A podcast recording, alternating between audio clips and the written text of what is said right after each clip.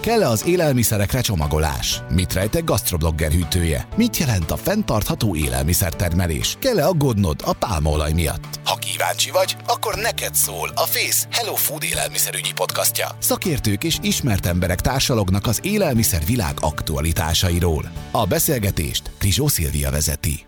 Egy új ellenségkép született, azt már nem tudom mondani, hogy az elmúlt hetekben, hónapokban vagy években, mert igazából nem is tudom, hogy mikor lett az egyik legújabb ellenség a pálmaolaj, és annak szeretnénk a következő percekben utána járni, hogy valóban ellensége, egyáltalán miért foglalkozunk ennyit magával a pálmolajjal, hogyan kapcsolódik ez a tudatos, egészséges életvitelhez, táplálkozáshoz, környezetkíméléshez. Krizsó Szilvi vagyok, és ebben beszélgető társaim lesznek Szőlősi Réka, a FÉSZ szakmai és kommunikációs vezetője, Zombori Csilla kereskedelmi szakértő a Spár képviseletében, és dr. Erdős László, aki biológus és az Ökológiai Kutatóközpontot képviseli. Sziasztok!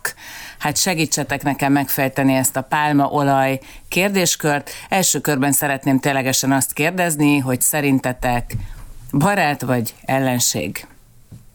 Laci, én szerintem veled kezdeném, mert, mert te vagy köztünk a biológus, és, és valahogy a szemet csillogásában azt látom, hogy, hogy, hogy elég sok mondani valód van pálmaolaj téma kapcsán. Igen, de hát egy szóban is el lehet intézni ellenség sajnos. Nem, nem szeretek ellenségképeket gyártani, de a pálmaolaj az sajnos ellenség. Ellensége az esőerdőknek, és közvetve pedig ellensége nekünk is, az emberiségnek, úgyhogy valamit ki kéne találni ezzel a helyzettel, mert az biztos, hogy ez így nem hogy hosszú távon, de most már rövid távon sem nagyon fenntartható. Az, hogy közvetve ellenség az emberiségnek, az mit akar? Hát az első erdőírtások révén ugye a, a, az olajpálma az olyan helyeket szeret, ahol éppen trópusi esőerdők nőnek, tehát hogyha ö, pálmolaj ültetvényeket akarunk létesíteni, akkor ö, ki kell írtanunk esőerdőket, az esőerdők pedig rendkívül fontosak, nem csak lokálisan a helyieknek, hanem globális jelentőségük is van.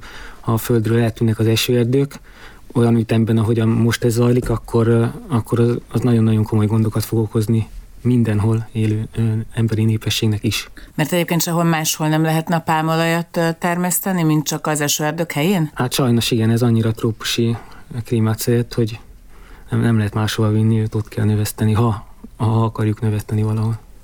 Hát ez a ha akarjuk növeszteni, hát azért az élelmiszeriparban eléggé fontos alapanyaggá vált az elmúlt években. Hölgyeim, tessék, barát vagy ellenség, akarjuk-e? Mit gondoltok erről a, a témáról? Um, hát én azt gondolom, hogy a pálmaolaj az ha ő ellenség, akkor ellenség a mandula, ellenség a szója, ellenség minden olyan növény, amelyet monokultúrában termesztünk. Tehát én nem, nem ebben a logikában indulnék, hanem azt vizsgálnám meg, hogy hogy néz ki ma a világban ennek a 7-8 milliárd embernek az ellátása, ami zárójelben hozzáteszem 2050-re majd megközelíti a, a 9-10 milliárd főt is. Ez úgy néz ki, hogyha, mint hogyha fölülről ránéznék az űrből a földre, hogy rengeteg, mindegy kis hangyaboly, rengeteg minden szállítódik ide-oda alapanyag formájában, feldolgozva, félig feldolgozva, csücsül, hűtő, házban, raktárban, itt-ott, ott, és hát a pálmaolaj az egyik olyan összetevő az élelmiszeripar szempontjából, ami egy olyan, olyan alapanyag, ami az összes olyan kívánalomnak megfelel, ami ebben a nagy hangyabolyban szükséges, mire gondolok, nagyon jó lehet, nagyon jó a terméshozama, tehát viszonylag olcsó, nagyon jól eltartható. Ennél azonban sokkal fontosabb, hogy technológiai szempontból gyakorlatilag a tökéletes olyan élelmiszer alapanyag zsír vagy olaj, ami gyakorlatilag az élelmiszerek jelentős részében kiválóan felhasználható. Most ugye azt azt látni kell, hogy, hogy amikor zsírokról, olajokról beszélünk, akkor ez egy olyan nem hangyaboly, hanem méhkas, ami megint nagyon sok kérdést vet föl, például az egészségügyi hatásukról, a hevítésük közbe keletkező szennyegző anyagokról, és egy, egy csomó mindenről. A környezeti hatás, ez sajnos és ezt aláhúzom, a, mondjuk az emberiség egészsége vagy táplálkozása szempontjából csak az egyik aspektus. Tehát a, a pálmaolaj az egészség kapcsán ott jön előtérbe, hogy az utóbbi tíz évben az egészségügy azt fedezte föl, hogy vannak olyan zsírsavak, amelyek nagyon nem jók az egészségünk szempontjából, és ezek között kevés olyan van, amelyik tudományosan bizonyított, hogy különösen rossz. Az egyik ilyen a transzsírsavaknak a csoportja. Nem belemenve ebbe, sajnos, minden olyan zsiradék, vagy minden olyan zsiradék, amit úgy hoznak létre, hogy olajból, vegyi úton, kémiaóra, szilárd halmazállapotút csinálnak, az gyakorlatilag tartalmazza ezeket a kártékony zsírsavakat. Zárójel a margarin például ennek köszönhette a rossz imidzsét és a pálmaolaj szegény, ő az egyetlen, amelyik természetes módján a szilárd szobahőmérsékleten, tehát nem kell megkeményíteni. És az összes tulajdonság, jó tulajdonság gyakorlatilag ebből következik az élelmiszeripar szempontjából, és ráadásul jogszabályok is előírják az élelmiszeripar számára nagyon helyesen, hogy olyan élelmiszereket kell előállítani, amelyekben nincsenek ezek a, a transzsírsavak, úgyhogy gyakorlatilag meg van kötve a keze. Tehát, ha helyettesítés szempontjából nézem, ugye a termékek, élelmiszeripar termékek 70-80 százalékánál olyan alapanyag szükséges, amiben szilárd halmazállapotú zsír van, másik szilárd állapotú zsír a kókuszolaj, szintén trópusi esőerdők terméke, sokkal kisebb terméshozammal, nagyobb területet igényelne, tehát nem megoldás a sertészsír és a, a vaj pedig szintén, hát az állattartás nem arról híres, hogy egy környezetkímélő technológia, arról nem beszélve, hogy sajnos a pálmaolajnak jobb a zsírprofilja, tehát egészségesebb, mint a, mint a vaj vagy a kókuszsír. Elnézést, hogy így, így nagyon bőre vettem, de az a lényeg, hogy ezért ellenségnek ne, nem nevezném az élelmiszergyártás szempontjából, az tény, hogy rámutat arra a problémára, hogy itt, mivel világszinten ekkora nagy a felhasználás, nagyon felelős módon kell gondolkodni adni a gyártóknak is, meg a termesztőknek is, és természetesen a fogyasztóknak is. Majd erre visszatérünk, hogy mit jelent ez a felelős gondolkodás, és a valóságban ez mennyire kivitelezhető. De Csilla, barát, ellenség... Jó, hogy itt ülök kezépen, mert pont így érzem ezt a történetet, ezt a problémát, mert nekünk ellenség és barát is egyszerre. Ellenség akkor, amikor a vásárlóinknak azon rétege, aki tudatosan táplálkozik, ebben jártas, és nagyon sok mindent tőlünk vár el. Ilyenkor nagyon nehéz ezeknek az elvárásoknak megfelelni, igyekszünk, de nehéz. Barát akkor, amit a Réka is mondott, hogy saját márkás termékeink vannak.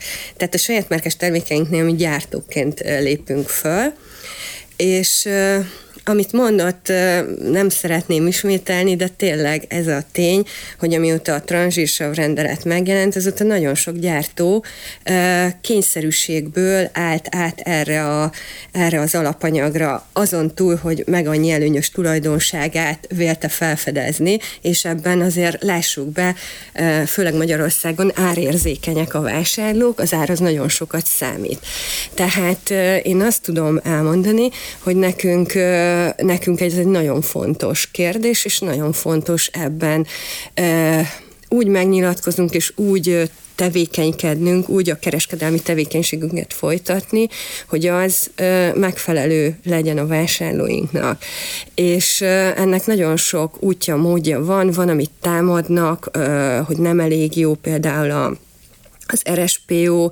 Um, Ezt mondd el egy szíves, hogy az, aki nem tudja, azt tudja, hogy most miről ez beszélsz? A, ez a pálmolaj kerekasztal, ahol fenntartható módon um, előállított pálmaolajat vásárolnak a gyártók, és ebből állítják elő a termékeiket. Ugye ez uh, feltételezi, hogy azokat a területeket, ahonnan ez a pálmaolaj származik, azt rekultiválják, és utána uh, újra termő. Tehát, hogy nem új területeket uh, vonnak be ebbe a termelésbe, hanem a már meglévő területeket.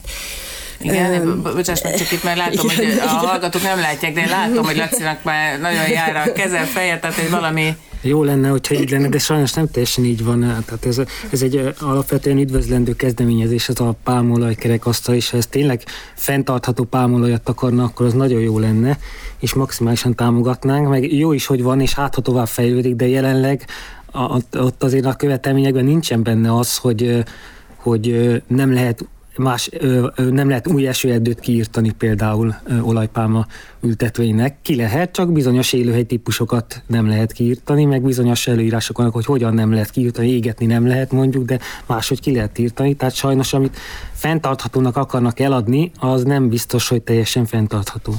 Igen, de arra mi a válaszod, hogy azért enni meg kell, tehát hogy sajnos a fényből vannak páran, akik azt mondják, és ebben hisznek, hogy abból táplálkoznak, de azért ez viszonylag csak rétege az emberiségnek. Tehát, hogy mivel lehetne akkor kiváltani, mert valamire viszont szükség van. Szerintem egy összetett megoldás jöhet számításba, aminek része lehet egy ilyen fenntartható pálmolaj kerekasztalszerű kezdeményezés, hogyha ezt továbbfejlesztik, és ez tényleg valamilyen fenntartható módon előállított pálmolajat akar, akkor az mindenképpen az egyik lába lehet a megoldásnak. A másik lába az mindenképpen az lehet, hogy csökkentsük a pálmolajnak a, a felhasználását, tehát ahol lehet, ott váltsuk ki másféle olajjal, azért sok, sok esetben ki lehet váltani. Sok olyan akár édességipari termék van, ahol ugyanolyan jó minőséget kapok, akkor, hogyha nem pálmolajat tartalmaz, vagy a chipseket is mondhatom, hogyha az pálmolajmentes, attól még én ugyanolyan élvezettel megeszem, nem hiszem, hogy az egészségemre károsabb lenne, és már is csökkentettem egy kicsit a pálmolaj iránti keresletet, vagy hát ugye, üzemanyagnak is használják a pálmolajat, és ez alapvetően egy jó ötletnek indult, aztán hát sajnos félrement, úgyhogy most már ezt látják is, hogy, hogy ez nem olyan jó ötlet, hogy az üzemanyagba pálmolajat keverjünk, hogyha ezt az igényt is sikerülne lecsökkenteni egészen nulláig, akkor már is, már is közelebb jutottunk volna a megoldáshoz. És hát én csak úgy tudom elképzelni a megoldást, hogyha ezt, ezeket kombináljuk, tehát a fenntartható pálmolaj termesztés jó, egyik láb, és próbáljuk csökkenteni a pálmolaj iránti keresetet, ahol csak lehet kerüljük el, ez, a, ez pedig a másik láb. Csilla lehet, mert ugye előbb szóba hoztad, hogy saját márkás termékek esetében gyártóként és nem csak kereskedőként vagytok jelen, szóba hoztad a fogyasztóitokat is. Ez valós igény a fogyasztó, hogy elkezdik nézegetni a címkét, hogy, hogy van-e... Igen, uh-huh. igen, ez valós igény, sőt szervezetektől kaptunk felkérést arra, hogy mi kereskedők oldjuk meg, könnyítsük meg a vásárlóink életét azzal, hogy külön polcokat szabadítunk föl, vagy oda helyezzük át azokat a termékeinket, ami pálmaolajmentes. Az a helyzet, hogy persze bele lehet menni egy ilyen kezdeményezésbe, de akkor utána jön a következő szervezet, hogy akkor tegyük oda, hogy, hogy mi az, ami cukormentes, mi az, ami bármilyen mentes, és konkrétan jelen pillanatban az áruházaink, és itt, itt nem csak a saját cégemről beszélek, hanem az összes áruházláncról, nem ebben a felépítésben működnek, tehát én itt azt is nagyon fontosnak tartanám, hogy, hogy edukáljuk a vásárlóinkat, és mondjuk el, hogy igenis, nem azért teszünk fel a különböző csomagolásokra millió adatot, csak azért, mert a törvény előírja, vagy a különböző hatóságok ezt elvárják tőlünk, hanem azért tesszük azt oda föl, mert ez egy igény volt, hogy a vásárlóink tudjanak tájékozódni. Tehát én úgy gondolom, hogy ma már minden terméken megtalálják azt, aki keresi, sőt, jogszabály is most már azt kéri, azt hiszem 2014 óta, hogy ki kell fejtenünk azt, hogy milyen ö, zsírok vannak benne, nem elég az, hogy növényi zsír, hanem pontosan rá kell írni, hogy milyen ö, zsírokat találnak benne, tehát akit érdekel, az meg tudja ezt valósítani tehát tud tájékozódni. A másik dolog, ami, ami fontos, hogy szerintem szinte minden nagy áruházlánc már tett erre lépéseket, mind az anyavállalat nyomására, mind a saját nemzeti rendelkezések miatt, a saját vásárlói miatt is, hogyha, hogyha ez igény volt. Magyarországon ez már igény évek óta. Nem mondom, hogy ez a legharcosabb igény, de, de ott van azok, a, a között az öt nagyon fontos dolog, miatt, dolog mellett, amit szeretnek látni a csomagoláson. És el is indultunk ebbe az irányba. Amit mondtam az előbb is, hogy, hogy amiatt, hogy a termék ezáltal egy magasabb árkategóriába kerülne át, ezért nagyon fontos azt tudni, hogy a termékeinknél minden cég szerintem ezt így csinálta, a magasabb árkategóriai, magasabb hozzáadott értéket tartalmazó termékeinél vezette ezt be. Így nálunk is ezeknél már teljességgel elmondhatjuk, hogy szinte minden termék, ami technológiailag lehetséges volt, ott lecserélte a pálmaolajat. Mire cseréltétek le különben? Minden, a technológiától függően más zsírokra, leginkább ugye repcére, kókusz, egyéb más olajakra. Ez mindig attól függ, függ hogy, mi, tehát, hogy ne vigye el az ízét. Ugye ennél az is nagyon fontos ennél, a, ennél az olajnál, hogy, hogy ez semleges ízt tudnak vele előállítani. Uh-huh. Tehát, hogy bármibe, tehát édesbe, sósba, bármibe bele lehet dolgozni. Úgyhogy itt nagyon fontos volt, és mi az elmúlt évben sokat dolgoztunk ezen, és az összes saját márkás beszállítónkat felkerestük ezzel, megkértük, hogy nézzék át, és nagyon sokan átálltak. Viszont vannak olyan termékeink, ahol azt mondták, hogy nem tudják ezt a minőséget más termékkel, más alapanyaggal pótolni, itt még folyamatban van. Illetve nagyon fontos az, hogy a belépőáros termékeknél ez iszonyúan megnöveli a, a költségeket, tehát hogy itt akkor a döntés az ott van, hogy legyen ez a termék, vagy ne legyen, mert hogyha van, de magasabb áron, akkor nem eladható a termék. Uh-huh. És hát akkor, igen, ez mindig gyakorlatilag igen. tulajdonképpen egy, egy állandó mérlegelés kérdése nyilván gyártó és kereskedő részéről, de azt nem láttad, amit én láttam, hogy Rékának akkor csillant fel a szem, amikor mondtad, hogy vannak termékek, ahol a pálmaolajat helyettesítettetek repcével, kókusz Miért, miért csillant fel ennyire? Igen, mert, mert Laci is említette, hogy jó, hát ezt így le lehet cserélni. Erről egy érdekesség jutott eszembe, amit a, a chips gyártók meséltek nekem, hogy Európában Természetesen egyébként minden gyártó, mivel van egy ilyen fogyasztói igény, megnézi, hogy le tudja cserélni, elő tudja olyan áron állítani ezáltal a termékét, és technológiai megvalósítható-e, ahogy az, hogy az továbbra is forgalmazható legyen. És a chips gyártók kerültek egy olyan helyzetbe, hogy egész egyszerűen jelenleg nincs meg olyan az a speciális repcefajtából előállított olaj nincs megfelelő elegendő mennyiségben Európában, hogy ebben mondjuk mindenki tudjon chipset gyártani. Na most ez, ez miért probléma? Egyrészt a, a chipsgyártásnál, mint megtudtam, Ugye ez nem úgy van, mint otthon, hogy megsütöm a krumplit, megesszük, jó napot kívánok, hanem annak a chipsnek el kell állnia egy bizonyos ideig, mert ha nem állna el, ha egy hetes chipset csinálnának, akkor az körülbelül 5000 forint lenne egy zacskó, így most így leegyszerűsítve. De most az olajnak az élelmiszeriparban az egyik legnagyobb szerepe a tartós, az élelmiszerek tartóságában van az íz mellett, és ezért, hogyha egy, egy chipsgyártó kisüt egy, egy chipset, akkor neki a legfontosabb ismérve az, hogy meddig fog az elállni, med, hogy nem avasodik meg. És az a probléma, hogy akár egy, egy sima napraforgóolajban, egy sima repceolajban egész egyszerűen nem lehet olyat csinálni, mert, mert megromlik. Az olívaolajat ugye nagyon nem szeretjük hevíteni, meg általában nagyon sok olaj nem bírja azt a magas hőmérsékletet, ahogy említettem, az egészségre káros szennyezőanyag keletkezését, úgyhogy, úgyhogy ez egy nagyon, nagyon nehéz játék. Az és olívaolaj Olajnál nem az van, hogy a, a normál olívaolajat lehet hevíteni, és azt lehet sütéshez használni, és az extra az, amit salátákhoz, hát vagy ez nagyon leegyszerűsítés? Hát a leegyszerűsítés az úgy szól, hogy a hidegen sajtolt olajakat ne hevítsük, ha nem muszáj. Ha nagyon muszáj hevíteni, akkor hevítsük, ha van ott egy kis víz is a közelbe. Magyarul mondjuk egy paradicsomot megpárolhatsz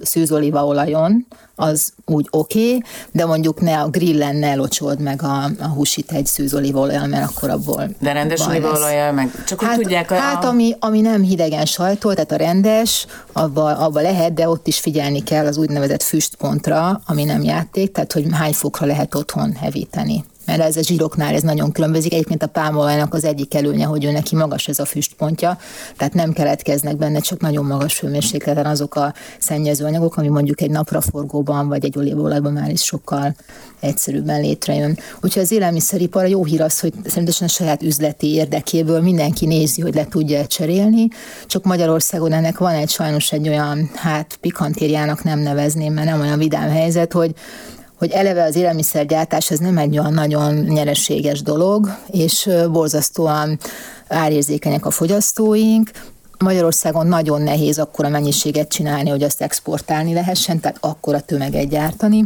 Hogy a magyar gyártók nagy része a magyar piacban gondolkodhat, és, és bizony versenyképességi problémáik miatt, magyarán amiatt, hogy mondjuk Lengyelországban vagy hasonló országokban sokkal olcsóbban lehet ugyanazt az élelmiszert előállítani, ez egy versenykérdés is. Tehát, hogyha ő mondjuk egy magyar kekszgyártó lecseréli a pálmolajat egy drágább alapanyagú alapanyagra, akkor azzal kell szembesülnie, hogy megfogja, kénytelen lesz megemelni az árat, és azzal is szembesülnie hogy esetleg a kereskedő meg azt mondja neki, hogy hát jól van a pám, te meg akarod emelni az árat, én viszont nem szeretném ez drágábban adni. Tehát nagyon leegyszerűsítve sajnos az alapanyag lecserélése az, az egy környezeti etikai megfontolás mellett ma még különösen a magyar gyártóknál egy nagyon erős gazdasági kényszernek a eredménye. Kiegészítem, hogy környezeti etikai egészségügyi, mert ugye amiről fogalmaztatok előbb, hogy a transzsírok miatt nem mindegy, hogy, hogy mit készítünk. Na kíváncsi vagyok, hogy ugye ezt most néztük az élelmiszeripar részéről, hogy azon túl, hogy figyelni kell a fogyasztók egészségére,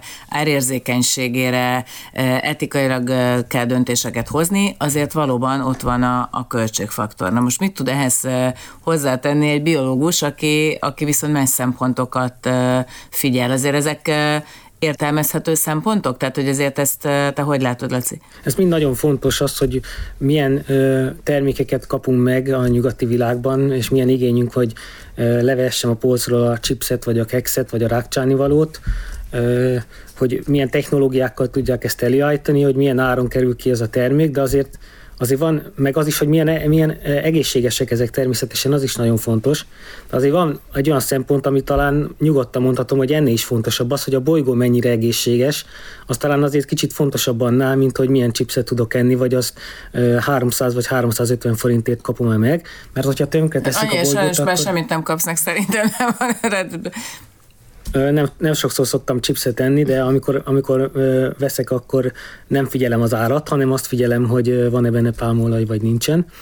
Tehát a, én részemről nyugodtan emelhetik az állat, akár meg is háromszorozhatnák, én akkor is megvenném. Tudom, hogy ezt nem mindenki tenné így, de mégiscsak egy, egy kulcskérdés az, hogy, a, hogy ez a bolygó élhető marad-e. Azért, azért ez nem lehet egy sokadlagos szempont, hogy ugyan egészséges termékeket eszünk, ami, ami rendkívül olcsó is, és technológiailag nagyon jól eladható, csak éppen tesszük a bolygót, és a gyerekeink mondjuk 20 év múlva már kőkorszaki körülmények között fognak élni, mert annyira élhetetlen ez az egész. Tehát azért De ezt ez, ennyire, ez ennyire szempont. kardinális kérdésnek tartott? Tehát, hogy, hogy ez most egy picit költői túlzás, vagy tényleg azt gondolod, hogy például a pálmolaj termesztésnek valóban ennyire drámai hatásai lehetnek a bolygónkra? A klímaváltozás például egy kulcskérdés, ezt azt hiszem ma már nagyon sok értelmes ember tagadja egy kulcskérdés abból a szempontból, hogy az emberi civilizáció fönnmaradhat-e, vagy nem, és ha fönnmaradhat, akkor még mennyi ideig lehet, hogy csak évtizedekben mérhetjük most már. Ez, ez könnyen elképzelhető, ne így legyen, ne legyen igazam. Az, az esőerdőknek a fennmaradása kulcskérdés. Egyszerűen a, a földön élő fajoknak a jelentős százaléka az esőerdőkben él, ha ezek eltűnnek, akkor a, a, a civilizáció is megérzi ezt, még akkor is, hogyha most talán nem tartjuk itt Európában olyan fontosnak az esőerdőket, és ez, ez annyira fontos bizony ez a szerep, hogy ebben a pálmolaj, az, az, az mondjuk az esőerdők írtásában az egy kulcskérdés a pálmolaj, főleg Dél-Kelet-Ázsiában, Úgyhogy nem játék a dolog, és hogyha most arra azt nézzük, hogy mi folyik Ausztráliában, vagy mi folyik nem régen Kaliforniában, akkor azért már láthatjuk, hogy most már nem csak a harmadik világban érezhető a klímaváltozás hatása, hanem ez lassan most már itt van a fejlett világban, ezzel együtt kell élnünk, és ki tudja, mennyire fog rosszabbodni. Tehát én azt hiszem, hogy épp itt az ideje annak, hogy a környezeti szempontokat ne egy sokadlagos szempontnak vegyük, hanem ez legyen a, a, a legfontosabb. Ami mellett vannak más szempontok is, ezt nem tagadjuk. Réka. Ezzel teljes mértékben egyetértek. Amit szerintem fontos mélegen, és ritkán beszélünk róla, hogy az ember végig tekinti az élelmiszeriparnak a fejlődését, mondjuk így az emberiség történetében. Nem olyan régi, tehát nem olyan régen van az, még akár az én nagy, idős nagyszüleim esetében is ők még a, az életük nagy részét azzal töltötték, hogy vidéken, hogy előállították azt, amit a család megevett. Egyébként zéró vésztel és nagyon mai szemmel nagyon környezetbarát módon, de azt lehet látni, hogy az élelmiszeripar az mindig a társadalmi változásokat és az igényeket követte. Tehát például a háborúknak a, a, a kirobbanása, ami azért elég gyakori volt az emberiség történetében, mindig meglódította az élelmiszeripart, hogy ez ilyen közhelyszer, hogy a konzervet a napóleoni háború korában találták ki, és még egy csomó ilyen dolog van. Tehát én azt mondom, hogy hogy például a pálmaolaj esetében, hogy ha erre lesz olyan tömeges igény, tehát a társadalom ezt felismeri, és nyilván akkor fogja felismerni, ha emberek milliárdjai fognak úgy gondolkodni, ahogy Laci mondja, akkor tud utána menni, de a, abban a gazdaság szerkezetben, ahogy a világ működik, egyszerűen csak a fogyasztók felől jövő nyomás lesz az, ami a, a piacgazdaságban ezt tömegével fogja megváltoztatni. Ugye ez ezért érdekes kérdés, mert a fogyasztók felől akkor jöhet nyomás, rácsatlakozva arra, amit Csilla mond, ha kellőképpen edukáltak ahhoz, igen. hogy tudják, hogy milyen irányba kell pont, nyomnia. Pont erre akartam rácsatlakozni, hogy igen, és nekem minden más témában is ezt már többször ecseteltem, az edukációban látom a lényegét, mert árulhatunk mi bármit az áruházainkban, hogyha nem erre van igény. Tehát, hogy lássuk be, mi azt tesszük a polcainkra, amire igény van. És, és ebben látom ugyanúgy, ahogy a műanyagnál és egyéb más fontos problémáknál, hogy amíg az emberek fejében nem ér el ez egy ilyen olyan szintet, hogy megmozgassa őket, addig, addig nagyon nehéz. Nagyon nehéz egy, egy profitorientált cégnek teljesen más csinálni, mint amit az őt ellátó fogyasztók elvárnak. Tehát, hogy nem egyszer volt már a történetünkben olyan, hogy megkerestek Greenpeace, egyebek, hogy most akkor mi növeljük az ökotermékeinket. Rendben, de nem ezt veszi le a vásárló a polcról nagy tömegekben. Tehát, hogy, hogy nem gondolom, hogy az a jó út, hogy olyan termékeket teszünk a polcra, amit utána kidobunk. Tehát ez megint egy, egy olyan kérdés, ami a, az ökológiai helyzetet csak rontja. Tehát mindenképpen fontosnak tartanám, és egy nulladik szintnek tartanám azt, hogy igen, erről beszéljünk, és én úgy gondolom, hogy, hogy napjainkban egy-két év ez már annyira-annyira központi kérdés. A kérdés az, hogy, hogy mivel ez azért anyagi ráfordítást is igényel a vásárlók részéről, hogyan tudjuk azt átfordítani, hogy a mennyiséget minőségbe fordítsuk át, mert szerintem ez is egy nagy kérdés. Itt a chipsről beszélgetünk, szerintem nem is kéne a chipsről beszélgetni. Alapvetően nekem ez a véleményem, mert ez nem egy alapvető élelmiszer, az egy kényelmi cikk is arról, amiről a Réka is beszélt, hogy, hogy felgyorsult az életünk, mindenki a kényelmi termékeket vesz, és a kényelmi termékek tele vannak ilyen, ilyen összetevőkkel. Nincs időnk arra, hogy főzünk. Milyen alternatívákat tudunk erre kitalálni? Találni. Mi, tehát nem csak az, hogy mi a helyettesítője a pálmaolajnak, mi a helyettesítője annak, hogy ezt az életformát egy picit átalakítsuk, hogy persze gyorsan csinálunk mindent, de nem ugyanazokkal a kényelmi ételekkel oldanánk meg ezt a történetet, amivel eddig, hanem mivel tudjuk ezt kiváltani, milyen olyan nyers alapanyagokkal, milyen olyan ételekkel. Szerintem van egy elég nagy réteg, aki már ezzel, ezzel napi szinten foglalkozik és hogy, hogy hogyan tudjuk ezt megismertetni a vásárlóinkkal. Hát attól függ, hogy ez mekkora ez a réteg, mert ugye arról beszélünk, hogy 7-8 milliárd ember, aztán uh, 2050-re meg jóval több, tehát nem szükíteném teljes mértékben a kört Magyarországnak, mert persze mi persze. itt élünk, de hát a, a külső hatásoktól nem mentesülünk, és hát ugye hányféle tanulmány szól arra, hogy nálunk, arról, hogy nálunk a klímaváltozás hatására milyen egyéb változások következnek be mezőgazdaságban, gazdaságban, társadalomban, csak most nem akarom megnyitni ezt a kérdést, mert nagyon messzire vezetne. De ha már az edukáció, akkor kinek lenne ez a feladata? Mert ahogy azért Laci fogalmazott, tehát, hogy igen, vannak emberek, akik döntési pozícióban a mai napig tagadják annak a létjogosultságát, hogy itt klímaváltozásról beszélni kellene, vagy egyáltalán klímavész van, ha úgy tetszik, és ez nem csak hazai vonatkozású, hanem külföldi vonatkozású.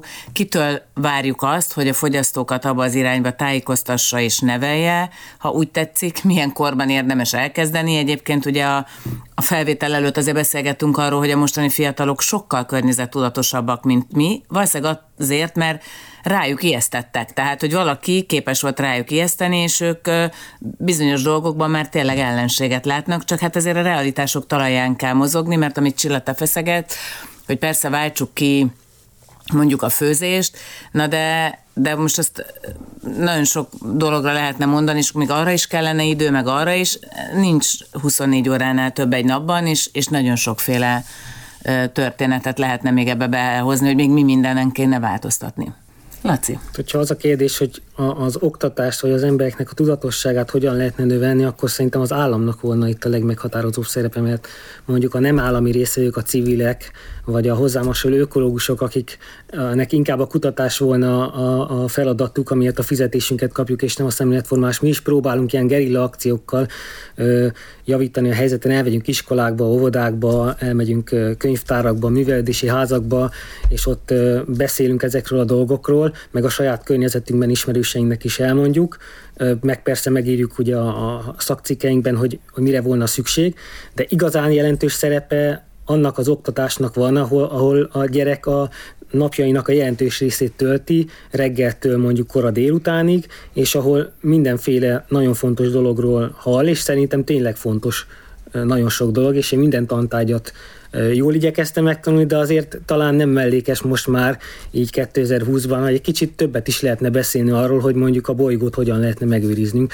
Lehet, hogy ez mondjuk fontosabb egy kicsivel, mint a másodfokú egyenletnek a megoldó képlete, amit megtanultam annak idején, és az érettségi óta nem kellett használnom sosem. Viszont nem tanítottak meg egy csomó dolgot, hogy milyen élelmiszerekben milyen adalékanyagok vannak, ami honnan származik, vagy esetleg rákkeltője rám nézve, vagy nem. Ezek sokkal fontosabb kérdések volnának, és helyük lenne az oktatásban.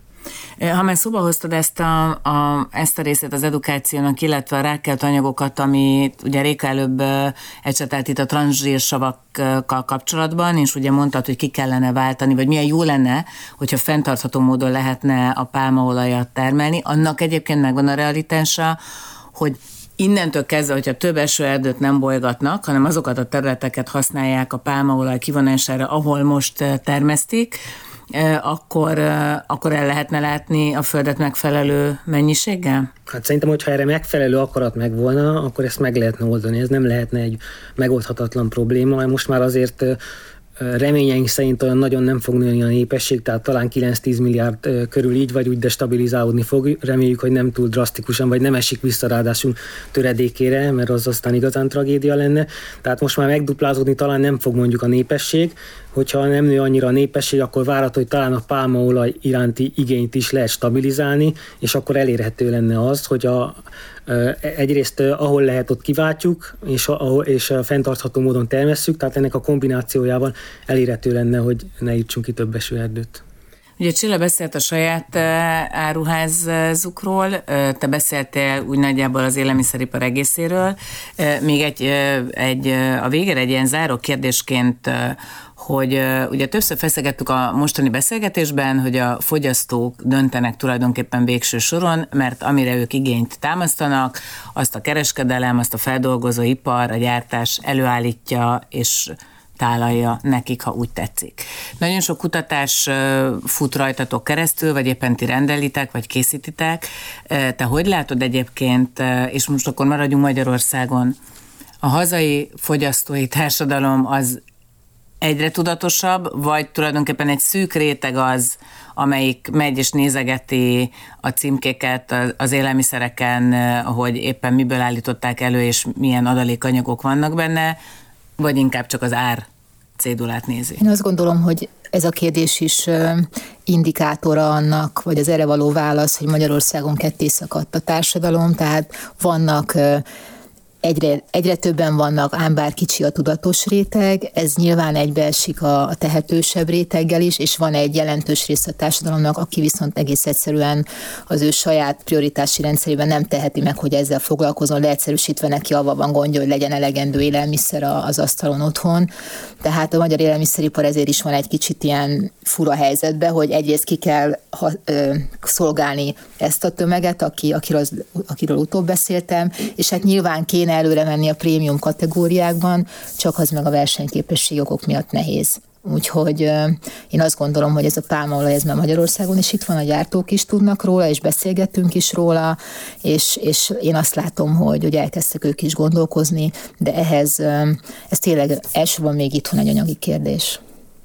Ha egyetlen egy mondatban, de mondjuk az lehet éppen kettő is a ti álláspontotokat, amelyet egy üzenet formájában szeretnétek eljutatni a megfelelő fülekbe, és ez lehet hatóság, lehet az állam, lehet a fogyasztó, lehet a gyártó, akkor kinek üzennétek most pálmaolaj téma kapcsán, és mi lenne az üzenet tartalma? És kezdjük veled, Laci kettő csoportnak üzennék. Az egyik a vásárlói csoport, akiktől azt szeretném kérni, hogy tudatosan vásároljanak, amennyiben lehet, és most már nagyon sokszor lehet, akkor kerüljék el az olyan termékeket, amik pálmaolajat tartalmaznak, és a döntéshozóknak is üzennék valamit, ő nekik pedig azt üzenném, és azt kérem tőlük, hogy az oktatásban nagyobb szerepet kapjon a környezetvédelem, mert ez kulcskérdés a jövőnk szempontjából.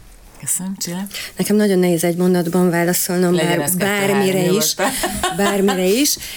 Én egyrészt e, az edukációval kapcsolatosan egy együttműködést gondolnék e, a döntéshozóknál, a, a jogszabály megalkotóival együtt, akár az ellenőrző hatósággal, mert én úgy gondolom, hogy így hiteles. Tehát nem vagyunk mi egyedül hitelesek, én úgy gondolom, ezt már több más területen is megtapasztaltuk, hogy sokkal jobb, ha ez egy ilyen ernyőként működik. Ez az egyik. A másik pedig, ami a vásárlók felé egy üzenet, és itt a Lacival tudok egyetérteni, hogy van információ, csak használni kell tudni. Tehát fontos az, hogy, hogy tudja, hogy mit olvas. Tehát itt kettős minőséggel kapcsolatosan volt egy konferencia nemrégiben, és arról volt szó, hogy, hogy a, a magyar vásárlók szerint egy joghurt, ugyanaz a joghurt sokkal jobb Németországban, nem is tudom már hol volt, mint Magyarországon. Mert Németországban csak az van benne, hogy tej és joghurtkultúra, még Magyarországon ezer más mert ez a szabály, ez a törvény ki kell bontani. Tehát nálunk nem azért van több minden fölírva, mert több dolog van benne, mint a németben. De hogy zavart őket? Zavarja, igen, tehát hogy, hogy azért, azért lássuk be, ez a, az E az már ugyanúgy közellenség, mint a műanyag és a pálmaolaj, pedig az E az nem mindig e, egy tehát nagyon sokszor olyan anyagot takar, amit a nagyanyánk is rászort a mm, különböző konzervek vagy befőttek tetejére, de most ezt számmal jelöljük. Tehát, hogy vannak ilyen, ilyen dolgok. Ez a, ez a tudás, a tudatosságnak a kérdése, hogy ki mennyire megy a mélyére ezeknek a dolgoknak, és én úgy gondolom, hogy nagyon sok információ elérhető, és ezt használják. Én is két csoportnak üzennék, de ugyanazt a, az államnak, meg a döntéshozóknak, hogy, és, a, és a fogyasztóknak is, hogy, hogy nagyon fontos lenne Magyarországon elgondolkoznunk azon, és szokásunktól ellentétben ne akkor gondolkozunk majd el, amikor ég a ház, a szószoros vagy átvitt értelmében, hogy mit jelent a fenntartható táplálkozás Magyarországon. Mert szerintem igazából itt erről van szó, hogy nekem, mint egyénnek, azon át, azt át kell gondolnom, hogy ahogy én táplálkozom, abban mi a fenntartható vonal és mi nem, és lehet, hogy valakinek a pálmaolaj lesz ez a fókuszpont, van akinek meg az, hogy nem tudom, saját maga termelje a paradicsomot, ez változó. És az államnak is ugyanez lenne a feladata, mert jelenleg én még nem látok döntéshozói szinten olyan munkát, ahol azon gondolkoznánk, hogy azt vetítenénk előre, hogy hogyan kell Magyarországon a mezőgazdasági termelést, az agrárpolitikát megváltoztatni ahhoz, hogy majd 2050-ben is legyen magyar élelmiszeripar. Köszönöm szépen, hogy üzentetek. Én nem üzenek senkinek, eh, de nagyon remélem, hogy a hallgatók eh, fülébe beletalált egy-egy gondolat, és majd eh, legközelebb, ha elmennek bevásárolni, akkor már sokkal tudatosabbak lesznek. Köszönjük szépen a figyelmet, nektek pedig, hogy megosztottátok velünk a véleményeteket és a tapasztalataitokat. Köszönjük, Köszönjük. szépen.